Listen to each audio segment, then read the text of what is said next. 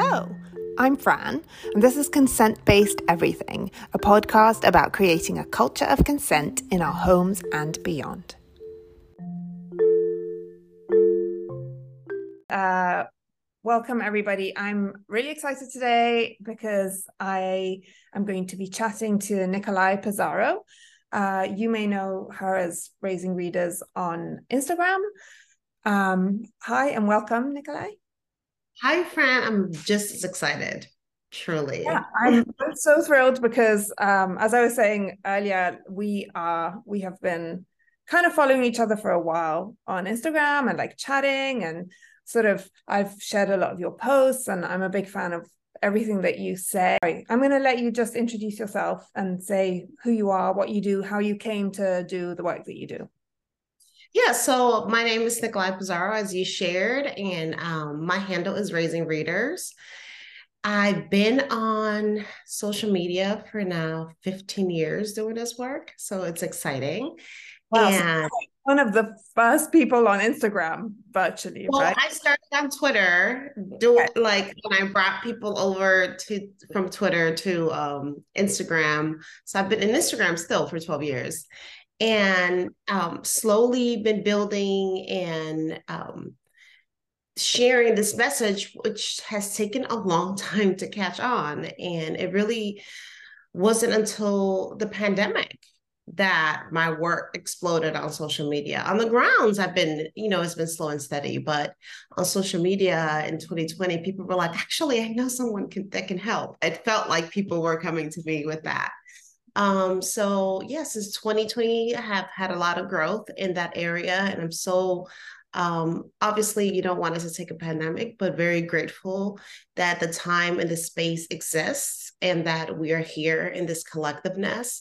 So I am grateful for that. I'm originally from Puerto Rico. Um, I have two children, two young people that I am raising and witnessing every day. Um, they are six and 14 now. Both would say six and a half and 14 and a half. um, but yeah, it's been excited. And I have homeschooled or rather unschooled my son in, since about halfway through kindergarten until now. So it's been a long journey. I also want to share that he is neurodivergent, which makes um, our life exciting. And I have I have a great um, gratitude because that experience is really what led me to this work. So yeah. Yeah.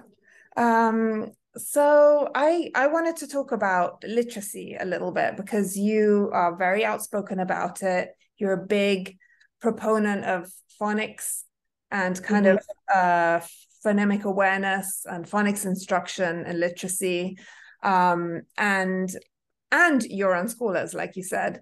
And that is a funny combination. And I only say this because, uh, you know, in the unschooling world, there's a lot of uh, sort of disagreement in a way around literacy, literacy, sorry, but there's also a general vibe of like, it's just going to happen.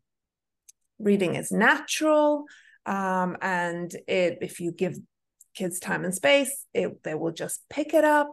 And it's, it, you know, we don't have to do any instruction we don't have to use a method etc so i just want to hear uh, how you sort of frame that and how those two things uh, can be held together for you the kind of consent based non-coercive aspect but the also the phonics.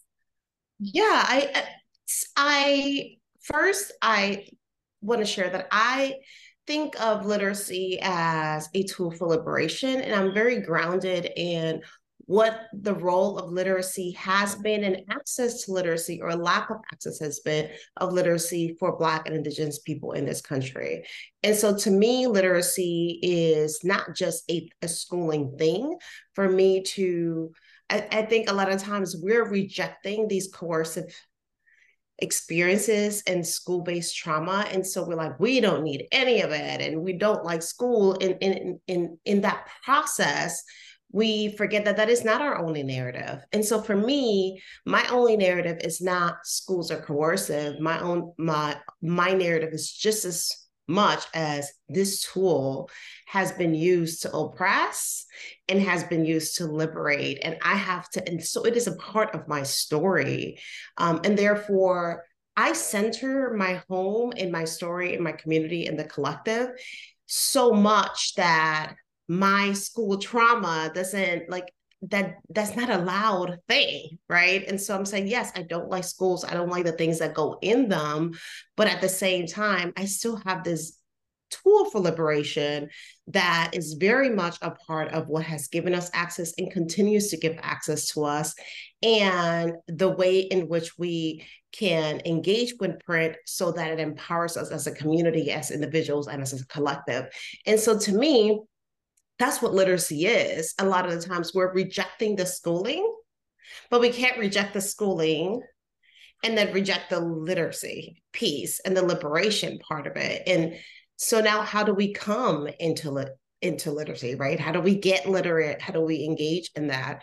Um, the science or we can say you know what is the science but the science is out there 70 years we there's a lot of people that say it doesn't really just happen for everyone. So for 20% of the population, for 15% of the population, it does happen like that. And it with enough exposure, it can. Um, but we're not in it for 15% of the population. We're in it for the collective. And so for the rest of the people, um, the rest of the young people, we do need that support. And I always share if it was just going to happen just because you have desire, um, and exposure, then we wouldn't have all of the low literacy adults or adults that are suffering through life and feeling shame and being kept out of basic human rights who have great desire. They have great desire and lots of exposure. There's print everywhere. And so if adults if we if we want to say that that that with enough desire and exposure, you will just get it. That would also be a reality for pretty much any adult that is really suffering. And so I, I don't subscribe to it. It is not a reality, is is really nonsensical to me. I have seen it happen. I I made some very small associations when I was, you know, letter sign associations with my son and I was already doing literacy work. So it was all in my environment. And, you know, three, three and a half, my son was decoding and putting words together. And he really was doing it with a little bit of indirect exposure. And then it just happened on its own. Um, whereas I have not seen that for every child that I have worked with, including my daughter, right? Different child, different, different skill set, different reality. I've worked with a lot of people within our community, the unschooling, self-directed community, where they thought it was just going to happen. And then it's like 10, 12, and a child, a young person is not reading and then writing too. There's a mechanic to writing, not just um, and I say writing, not just forming the letters, but actually formulating and structuring um, a argument or, you know, a, a well-read, you know, an email, an op-ed, whatever it is that they want to communicate with the world. And that's not happening. And because then we feel shame. So this is what happens. The people where it's happening naturally um, those people are really loud and really, you know, they're they're either printed or following the blogs. And then when it doesn't happen that way, a lot of parents within our community just don't speak up that it's not happening because that feels like a failure on, on, unschooling. They don't want people to think unschooling doesn't work. Yeah. And so, then, yeah, and then they don't share it. Just quickly to say that yeah i i fully agree. And i think uh, when our only narrative in unschooling is when they want to read they will find a way to learn. That's really harmful for all those kids who who, who do have the desire. Because of course you need the desire but but it's almost inevitable you're going to have the desire because you're surrounded by print. The desire is just not always enough like you said like there will be kids who have the desire but who don't have the tools and, and I have a parent right now with a that I'm working on a private intervention where the daughter was like, is is said, why didn't you teach me? Why did you ever do this? Because now she's eight and a half and she's really struggling. And she sees that it's gatekeeping her from all of these self directed things that she wants to do. And she has to go a step back. And the parents were like, well, we were just letting you find your own. And she's like, You've taught me many other things. Like, you've taught me how to brush my teeth. You taught me how to do many, many things. It wasn't like you never taught me. Mm-hmm. And so I often share with parents not uh, uh, we do not want to avoid difficulty for our children for our young people right they're going to struggle but a young person struggling because we our identity and our and our alliance and our self concept about unschooling was so strong that we are not willing to do something to not impose our will because we think it's academic, it's not a natural consequence. So, a natural consequence, that's really adults getting in the way, right? So, if now a young person is struggling through through life or struggling through a period of time of literacy or numeracy where they're not able to get to where they want because we did not give them those tools, that's not a natural consequence. Um, that really is a consequence of us getting in the way and really taking on the identity of uns- uh, unschooling and what we desire it to look like, um, taking it on and centering above the needs of the young person. And that's when unschooling becomes dogmatic as well. And you're centering this dogma and you're putting that above your own child and what you can see that they want and need. Or if they're struggling and you don't recognize it because you've been told that everything will just come, they'll just pick it up. Everything will come naturally. And I think to your point of saying it's not like we don't teach them other things, we we do. I mean, I was just thinking of like cooking, for example. Like I when the kids are in the kitchen with me, I do quite a lot of like instruction of like how to cut certain things or like how I want them to follow a certain recipe. And it but it's kind of a natural instruction. It's not like, right, I'm going to give you a lesson on like cooking. But it is instruction because there's a procedure to follow if you want the dish to end up a certain way, right?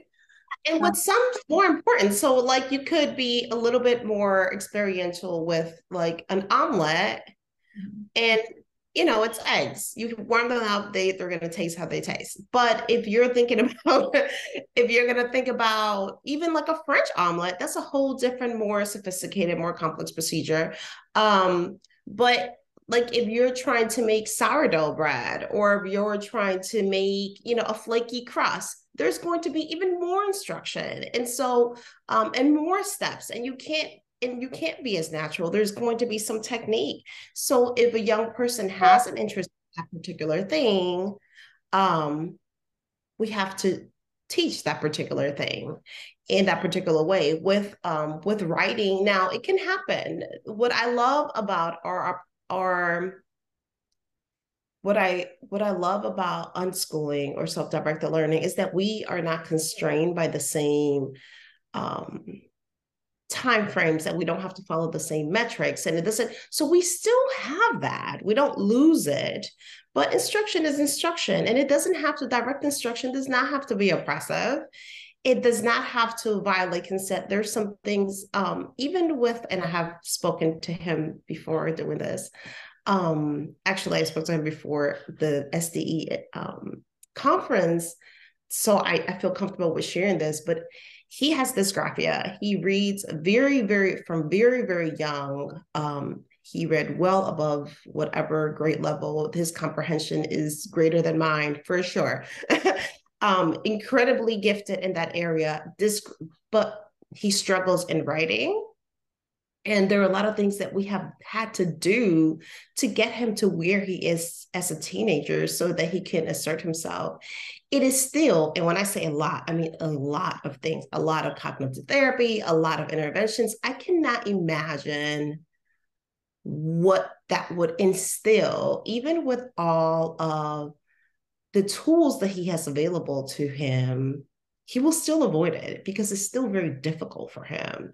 And I could not imagine him now being 14, 15, going straight into the world and us doing all of that work in a few years' time because it really has taken all of this time. And still, when he avoids it, we pencil it in so that it's not um, like so that we can create some distance between. So, this is where the consent comes in, Fran, is that you have to lead with relationship and my and trust and saying, I share this with my children all the time.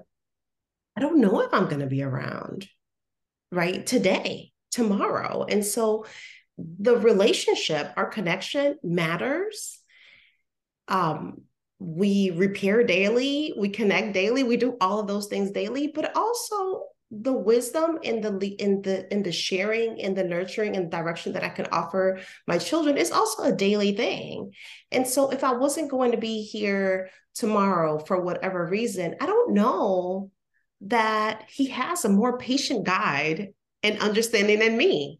And so I'm like, here is this thing that we're in it together, we're tackling together, and we have to put it on the calendar of when we're going to tackle writing as we like onboard him, right, for full independence in the next few years. Um, there's nothing that that is consensual. That is having conversation. That is us being in a relationship. That is me saying, like, I got you. I have your back. Um, let me guide you. And him saying, I trust you because of all this other work that we've done. Um yeah the relation i mean the relationship piece i think is really the main piece because um without that you will just get pushback. Yeah. Most kids. Um but here's another thing that i feel is like uh, a real narrative in in unschooling circles which is um, everything seems to all of the the blog posts and the talk about learning to read seems to end at like the point when a parent has established that the child can read, whatever that means. Uh, but nobody really talks about like, does the child who can read, you know, a very simple chapter book, does that child actually become a proficient reader? Reader, does that child actually learn to like write? Uh, not yeah. just basic writing, but writing in many forms, like you were saying earlier, like emails, uh, articles, fiction writing, whatever the child might want to be into writing. Um, um, and both those things are important. Like proficiency in, in reading is important because we're going to need it in life. We're going to be reading contracts. Like even if we don't do a job that's got to do with writing and reading, we're still going to need to read medical documents. We're going to we may have to like stand up for ourselves in some situations and be able to like you know sift through the data and the research on something or whatever. Um so i feel like that the conversation tends to end at oh they can read. And yeah no they can decode. I think that that's a very again a very schooly thing. And so it's so interesting that we're rejecting school systems and yet we're engaging with those very narratives because that's what schools do. Schools end literacy instruction, reading instruction really after third grade, and then everything is content.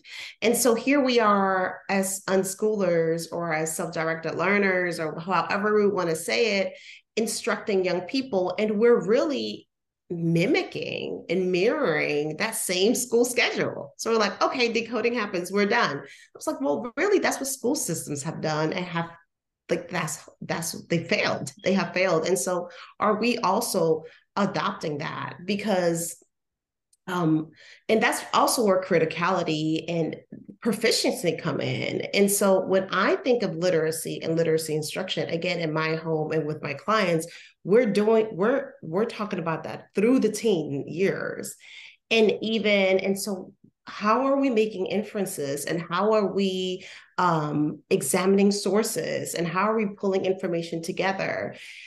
All of those things how are we like looking at perspective and our audience and like all of that background knowledge? Like how are we tying all of those things things together? And it's just like you said we're going to have to engage with contracts with um you know at some point we might take care of elderly parents and so like how do you navigate all of those things i cannot imagine just having my young people leave my home and not be fully prepared to engage with print and with the world in all of those spaces, which requires literacy and numeracy.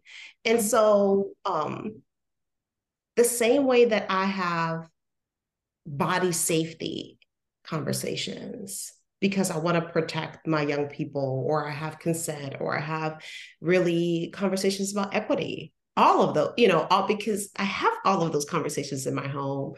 As a part of our home culture, then the preparation to be able to engage with all of those, all of those areas in lives also comes comes to play and is handled in my home and environment. It doesn't always have to be me. It could always also be another instructor, but we're guiding and we're driving those skills and we're building them. And we call that love. We don't just call it self instruction, direct instruction. Um, so, what would you say? Because I get a, a, lot of uh, messages uh, from people who who think literacy is important, so they they care about it, they want to center it in their lives, but whose kids are resistant and they're struggling with like the consent piece of that. So they're struggling with like how do how do I um engage with my child so that they're willing to like practice the skill you know regularly and uh, do the thing that they actually probably really want to do which is read or write uh, but which maybe is hard for them or maybe they're just kind of resistant to it or whatever so what what are the things that you would would say yeah. well if we can the I, most ideal thing is to start early right? So we start early and so that it becomes incidental. Like with most people that have um, young people like under three, really the way, and I have a resource Fran that you can put in your notes where I teach parents how to make letter sound connections and how to blend and do all of that incidentally as a part, like in a natural way, the first three years. So that then when your child when the young person is like four and five they're already learning to decode very simple words and then the conversation is this which really this is a conversation that you can always have but if you start young as i am reading i am making the connection with the young person that what i am doing is i'm taking these letters that have these sounds and I'm putting them together. That the connection that this is how I am doing it is very, very important. So if you, from a very early age, if we just read and read and read to children to children when they're young, they don't know that what we're doing is putting the letters together and blending them. If you get that concept in early, then they will want to put the letters together and blend them, right? So if you kind of do that work um, they're already engaging in that way. Then they realize, okay, that's not enough, right? And then the conversation is there is, it's just like a game. It's just like anything that has more complexity and more steps later. Um, there is more to this code to get to this next level. Now, I have access to this code. I know how to do it, and I can share it with you. I can actually share these other pieces so that you can assert yourself and engage with this thing, and then you can make more progress. And what that progress gives you is all of these other things. And so the work, the the work that we're doing, the structure work is really like, I don't want to be the gatekeeper. I don't want any adult or any person that knows how to do this to be the gatekeeper. I am doing this work with you. Like, this is where the practice comes in so that no one is gatekeeping these things for you. And if you can really, really center that, um, is really helpful. Um, and that makes sense. I think a lot of the the time when I work with parents is that they assume um, that young people have made that connection and that they understand it that way, but they they don't. They still feel like, well, this is something that my parent is just making me do, and it's difficult and they have not really internalized that connection. Once you internalize that connection, and then you're saying, and you can do it with me, or you can do it with this other person, but it still has to be done so that we're not gatekeeping you. Um, yeah, I want to share really quickly. My son, when he uh, was young, he lost his mom. My mom gave him a drone and he lost it in the sewer. And I think he was like six or seven. And he was always an avid reader, reluctant writer. And so we, I kind of have to help him co- regulate because his new helicopter is now in the sewer and we're not getting it and we don't have access to it. And so we breathe and we did all these things. It was Sunday. There's nothing I can do. He wanted me to call somebody. He's like, call somebody, fix this for me. And I'm like, really, there's nothing. I said, but we can write an email and see what happens. And I can't guarantee, but in the moment, really, I had no, no idea that anything would come of it thought it was just a band-aid. I just needed him to calm down. um, on Monday, the sewer company came to our house and they knocked on our door and they were like, we don't want rubbish in our sewer. And when we're making the rounds for for this area, we will go and open it and retrieve it because it's probably just right there. And he made that connection between writing an email and meeting his needs. And so the sooner that we can, not just in reading, but also in writing, help young people make that connection between their agency and gatekeeping and not being gate kept, mm-hmm. um, then that really helps.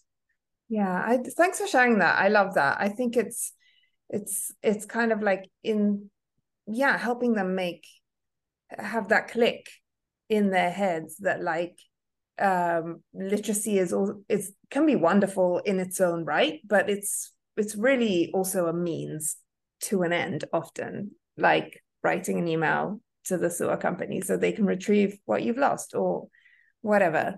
Um, actually, my daughter has been recently writing um, emails to my mother, um, and and my I'm Italian, so my my parents are Italian. My mother doesn't. She understands English, but she doesn't really like write English. So she's been writing in Italian.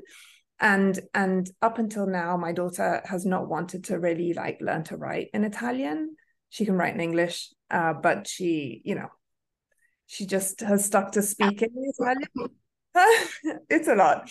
Um, but just recently she's been coming to me and like showing me the email and Italian's very phonetic. So it's actually quite simple to write, but there are just a few things here and there that like you need to get right and um, she's been showing me the emails and she started to like kind of get into it and be like hey this is this is why learning to write in italian is useful and like is a good thing for me because i can now like write to my grandma and we can exchange yeah.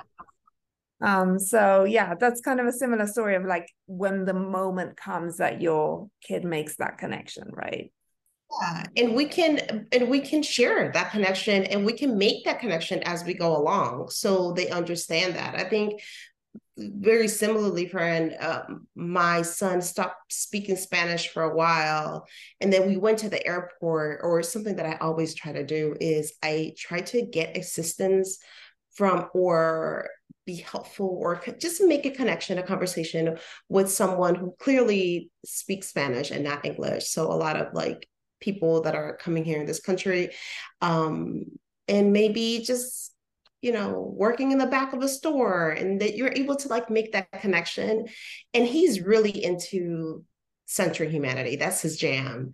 And so he's like oh man you really helped that person at the airport get to the other place. Or that has been his interest for learning to to speak spanish again or start practicing has led with that. So we can find ways to to you know to help and to add utility and if we share also if we're really doing anti-racist work and equity work in our in our homes and we're constant we are sharing the narrative that like that a letter from birmingham from mlk right? If we're doing that. There's very strong connection right and how this person who helped the oppressed and pushed our movement forward had to write a letter from prison.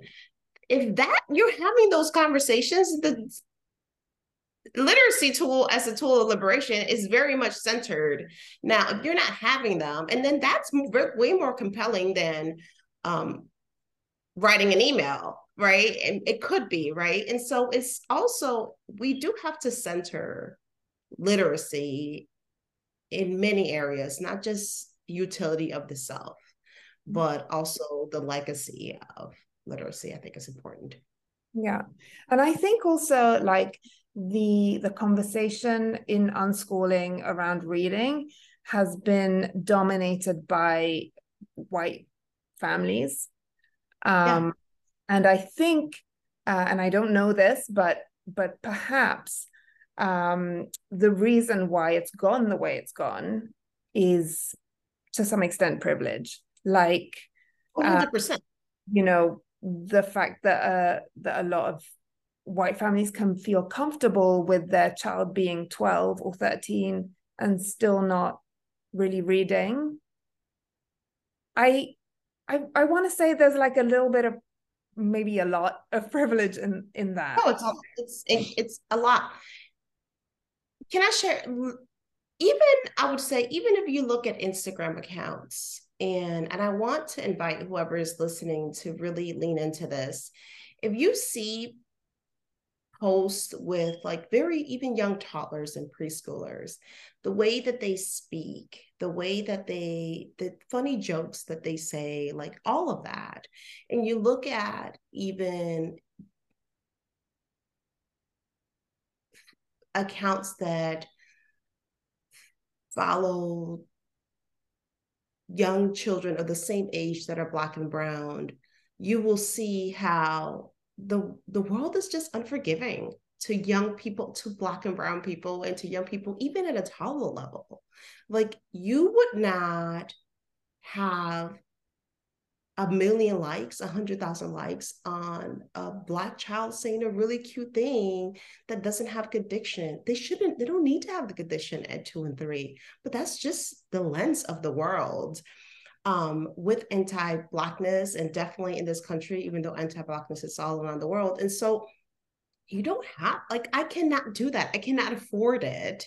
Um, there's no social cultural safety net for me and for my children. And therefore, it is safety. When I tell my children I may not be here tomorrow, it's not just because it's brevity of life and uncertainty of life. It's there's a lot to that conversation, and there's all of reality to that conversation. And so um, there's a different sense of urgency. Now, we what we don't have to do is make that urgency be oppressive and drive us in fear right drive us in fear so now we are not cultivating joy and cultivating like space and doing all of that for our young people but um so i don't do that but i'm also pragmatic and realistic and saying this is, or the fact that I have to have the conversation where literacy, we were literally by law, by laws, there were laws that kept us from engaging with literacy. And so maybe that's not part of your history and your narrative, and you're not telling that story, but I'm telling that story in my house because it's real. And so I actually absolutely think that there is privilege built into that. Let's just see what happens and you know if let's say you have a two parent household and one person um, that's the, that's why you're able to unschool and one person you know now one person transitions or there's a divorce and now the children will have to go to school they might go to a school in a school district that understands and is gentle with the children and and young, that young person and walks that young person through. I can i cannot even imagine what predominantly black and brown schools would do with a 14 year old 13 year old 12 year old that is not reading and writing. They would criminalize them that's it there's no like there's no there's no cushion there and so we have to work within the parameters. We have to contextualize the framework, um, ground it in time and place and culture, and then and then, but not. We can still do that in a loving way that's empowering, that's not fear based and oppressive. And I love that you're changing the the conversation around this, and you're bringing all these things up, and you're also saying that it doesn't have to be, uh, you know, coercion or uh, coercion and they learn to read or non-coercion and they're just left to their own devices. Like it doesn't It's not doesn't have to be split like that. Like you can learn to read at you know and learn to be proficient and learn to write but and push done yeah. Yeah we can absolutely do it. I mean we can we do it in circle. We do it around the couch and having conversations and the hierarchies don't have to be there and there's no top down. There's no top down. There's a sharing of information. I have information that you need so that the world doesn't gatekeep you. Let's work in relationship together and get you get you there that's really as simple as that um, that's the way that it looks like for me and the, the families that I work with.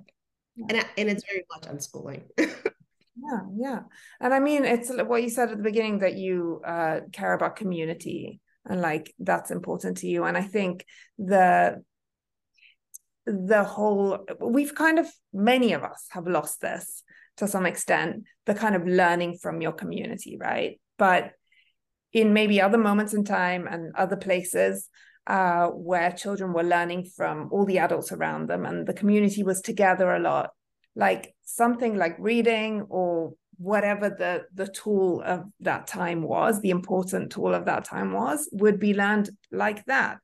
Like because you yeah. were surrounded by it and people were teaching you uh, but you were sharing right um, yeah i think um, when i work with parents a lot of the times i share that with the parents. So usually i'm teaching the parent the the skill not i'm not necessarily working with the with the young person. And i'm always saying this skill the same way that i am empowering you through this skill this skill is for you to go share with your friends family neighbor like all the other parents. And so we are i part of my work is creating communities of care and seeing ourselves as a resource not just for our children and what is good for our children but really how do we extend our lens of educating because if my child is doing well and then all of their peers are not, then my child is not doing well. There's no lens, there's no conversation for me, um, no reality where it exists that I can feel good about my child doing well if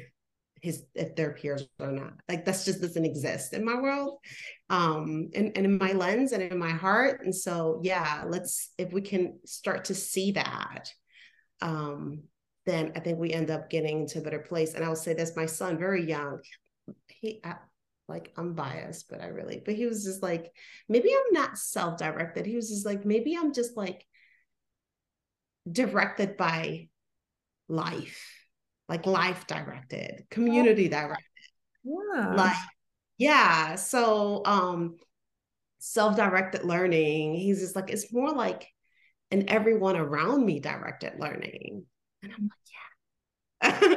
yeah. And, it, and that's really, I feel like that's how it unschooling, what unschooling should be. Like it's, it in some circles, it's become very individualistic. So very a lot about the self, you know, and and you and individually what you want, who you want to be, uh, what you want to do whenever you want to do it. And and I mean, I, I'm all about respecting the autonomy of my children and children in general but we all also live in community and i think we tend to forget that piece of it. Yeah. We can do both. It could be both. It's both yeah. like collective identity and our individual identity and our collective needs and our individual needs. They both coexist and they're both important. And re- true belonging requires that, that to be both, right? And so we can do that and extends to it doesn't all of those things. And even a lot of the times we're like, yes, to all of those things, but not literacy and numeracy. And to me, that's really speaks to school trauma and the fact that we are seeing as unschooling as like a response to our own school trauma. And that's where we have to say, okay, again, with a dogma, like I'm I is this a response to something that I have not that I have not healed within myself? So let's let's lean into that. Let's pay attention to it. Let's heal it.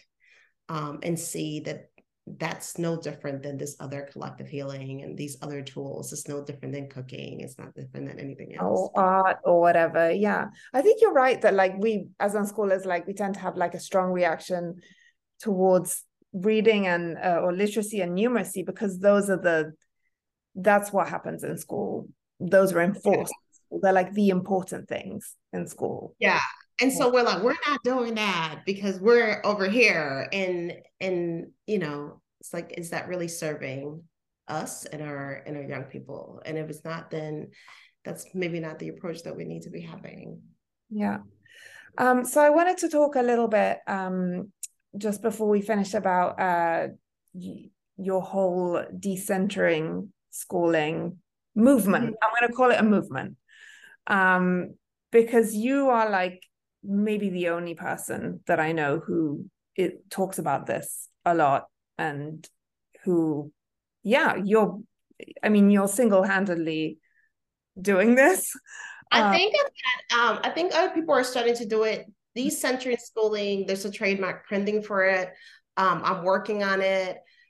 And it really there there was unschooling and there was like deschooling but i was like really and, and i will say this my son came up with it as well. He was saying, Mom, we do all this work with our self-directed families, but as he he it was around when he was 11, right? So it's been about three years where the relationship of the adolescent and the teen really starts to shift within the homes and he he's saying the things that we do in our home the relationships that we have how we relate to each other is not what other parents are having with their children. Their the relationship that I have with Larnay. It's not the same. It's really when he started to notice how centering school and how school was centered, really centered, started in middle school. And he started to notice how it really was impacting his peers, which 90% of them go to school. And he was like, So do do they just never get to experience? And he was like, how about we just talk to their parents? Because the unschooling people they, they're getting it. So he was like what about them? What about all of my friends? Are they never going to experience never have a relationship with learning or never come home and their parents really connect with them? Is it always going to be about homework? Are they always going to care about grades? Like when do they get that? And so during the pandemic when the school systems kind of collapsed he was like what if we do it now? and so we actually put a framework together and um, I came up with a framework, but he was the person who was like, this is it. The schools are collapsing. Parents want this. And how about we teach parents that are going to engage with schools even after how to decenter schooling in their home and build these other things that we've been building. And so I came up with a framework, and that's what I have been sharing with parents. And so that unschooling and homeschooling is not for everyone for many reasons, but decentering home schooling at home is for everyone because our homes, our families are not just extensions of the schooling process. Mm-hmm. Where our evolutionary role is to do something else. What is our role? And we have lost we have lost that. Our like family life has become the container of school performance and future employment. And that's really not what sorry no but I, I, the adults have become kind of the enforcers of school or like the helpers of school. Like we're on school side. Yeah, we're school agents. And so is that really your evolutionary role as a caregiver? Your your role is to care give. and so what does that look like outside of the framework of schooling? And that's what I'm I'm walking a lot of parents through. And I didn't even know that people would take to it the way that they're taking to it. But but I think that they I think that once that's been presented, it's like, oh yeah, I had this feeling in my gut. Like like now uh, once once alignment is presented people can maybe they don't know how to do it and it's a lot of deprogramming and it's a lot of work but once the idea is presenting then people are gravitating to it and it's really beautiful. Yeah and i love how um it's it's so inclusive and it's not only about um people who can manage to home educate or unschool or whatever um, because everybody can kind of reclaim their own power as a as a family and as parents and yeah. you know. It's like uh, reclaim evolutionary role. Like that's the second step of the like the first step of the framework is like can we name how we have centered and all of the and all of the pain that it has caused. So the first piece of it is we name it and we share it and then all the fear that centering brings about and how we're parenting from fear. And then the second piece is to use actual healing modalities to heal that and be aware that healing needs to happen. And now reframe. Let's step into like this other role that we have. And third is now that we are not centering school what are we centering? And like daring to to now this is where consent comes in you and your young people and whatever that looks like and the people in your family get to reclaim and have a more beautiful possibility in home identity family identity of mm-hmm. what you are outside of school together yeah that's beautiful um i have one last question and it's a little um yeah uh, just one last thing, which is basically how there's a lot of talk, as you know, like now about uh, school abolition, and a lot of people who are are into that and uh, think that school should be abolished and we should just create a bunch of other possibilities. And there's a lot of discussion around what exactly, how, etc. How do you see that? Like, do you see that as a an option, or are you are you more about we have school now. Like that's what we've got. We got to work we with what we we've got. Like I, I wonder where you kind of place yourself in that conversation. Well i think where um that's where decentering comes in because abolition is still it, abolition is still fight flight right? And so it's still uh, like us thinking uh, us being into this fight mode is still a trauma response. And what i want to say is can we get into can we dream? Before abolition comes we have to dream we have to think right? We have to reflect.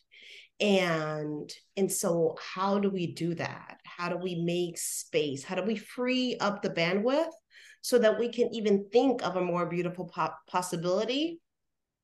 We first decenter to center. So we first are doing the psychological spiritual work within families, within ourselves, and getting ourselves to a space where we can create. So then, then whatever comes next has been created from this space.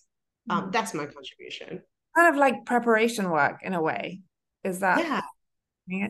Okay, that's it because I hadn't made that link. Yeah, it's psychological and spiritual and cognitive preparation for grounding ourselves and then being in a space where we can create a, a more beautiful intangible and realistic possibility.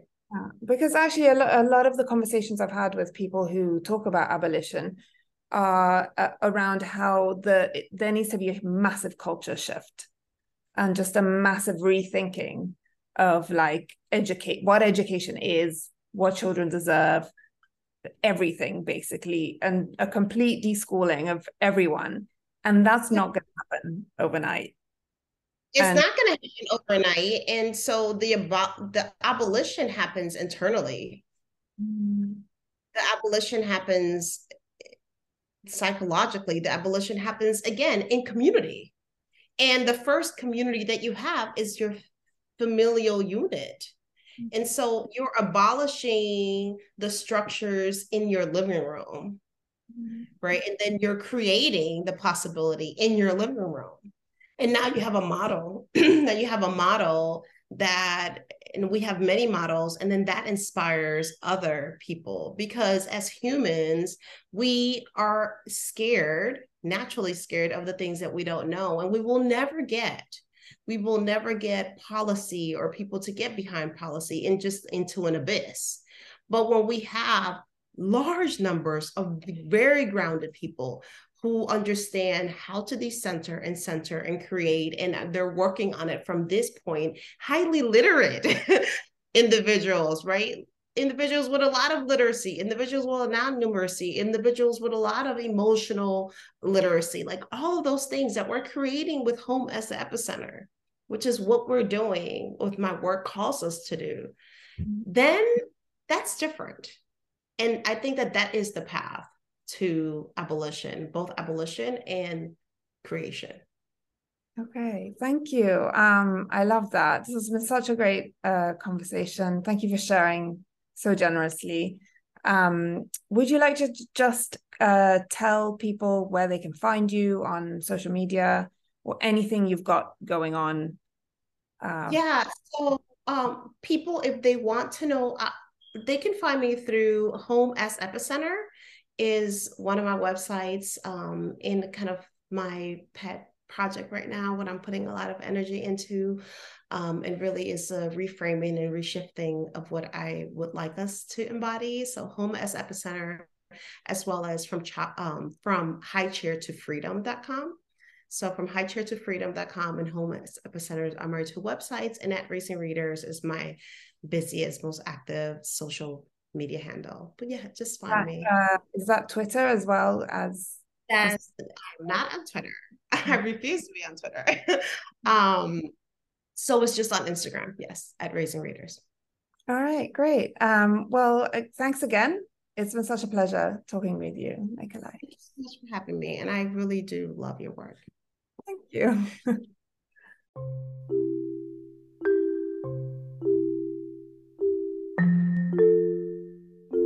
Thank you so much for listening. If you're enjoying this podcast, please consider rating, reviewing, and sharing.